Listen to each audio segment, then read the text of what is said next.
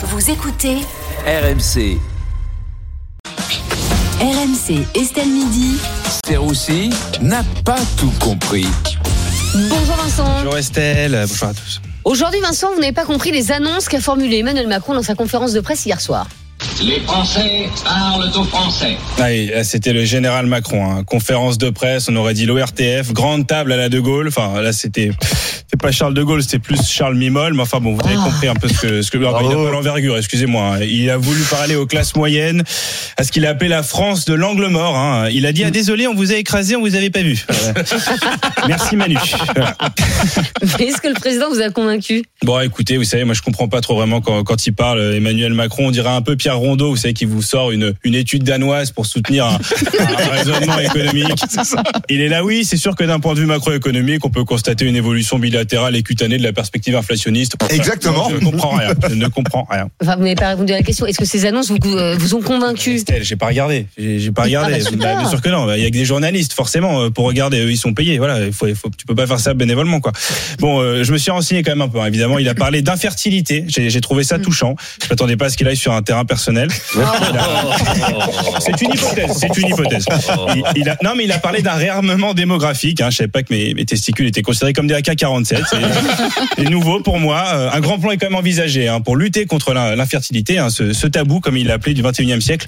Grand plan euh, supervisé par Fred Hermel. hein. Eh oui. Le président compte sur lui pour repeupler le territoire et il a des compétences, il a bien raison.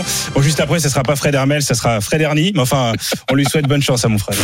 Euh, Le président a aussi affirmé qu'il voulait former les jeunes écoliers à l'amour de la République. Oui. J'adore cette chanson, excusez-moi, je peux pas m'en empêcher.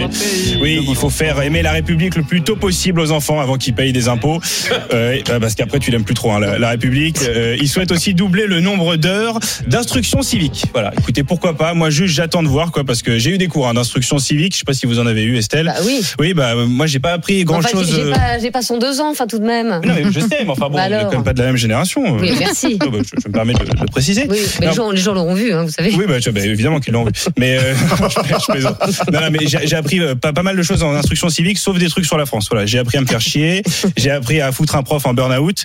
Euh, après, faut voir un peu ce que c'est les cours d'instruction civique. Quoi. En France, c'est vraiment genre, regardez les enfants, ça, c'est la France. On habite là. Voilà, pour la prochaine fois, on apprendra euh, comment écrire Paris. Voilà, bonne journée. C'est c'est pathétique. Mais justement, Vincent, on, on reste sur l'école, parce que dans Estelle Midi, euh, on s'est aussi demandé si l'État Mmh. devait continuer à subventionner les écoles privées. Absolument, l'État qui euh, dit que l'école publique est pas assez attractive et, Mm. et qui subventionne l'école euh, privée à 70%. Voilà, on est gouverné par des schizophrènes apparemment. Hein. L'État, c'est le mec qui rachète Apple et qui envoie de l'argent à Samsung. hein. C'est vraiment des génies. quoi. Mais vous pensez qu'on aide trop les écoles privées? C'est compliqué comme question, Estelle. Ah. Privé, public, est-ce qu'il serait pas temps de créer des écoles non binaires? Voilà, Je te pose la question. non, mais c'est vrai qu'ils s'identifient ni privé ni public. Bienvenue à l'école non binaire, euh, une école où tout le monde se sent respecté grâce à notre uniforme, moitié string, moitié abaya. Une école non oppressante euh, puisque les élèves se notent eux-mêmes. Voilà, euh, bonne rentrée à tous. Certains expliquent quand même qu'il y a un vrai manque de diversité, notamment au collège Stanislas dans le 6e, où un ministre, la ministre de l'Éducation, a scolarisé ses enfants. Le- c'est le vrai débat. Après, c'est Emmanuel Dancourt, hein, la spécialiste de ça. Elle, elle défend le privé. Hein. Elle a mis ses enfants dans le privé. Elle le dit. Moi, mes enfants, ils sont dans le privé. Dans, dans leur école, ils accueillent tout le monde, les handicapés, les élèves musulmans. Il n'y a pas de catéchisme obligatoire. Emmanuel, renseignez-vous. Je pense que vous avez mis vos enfants dans le public. Hein. Je voudrais pas me. je pense que vous vous êtes trompé. Après, je suis pas forcément d'accord. Pour moi, il y a de la diversité dans le privé, notamment à Stanislas. T'as aussi des élèves qui viennent du 16e, du 8e et du 7e.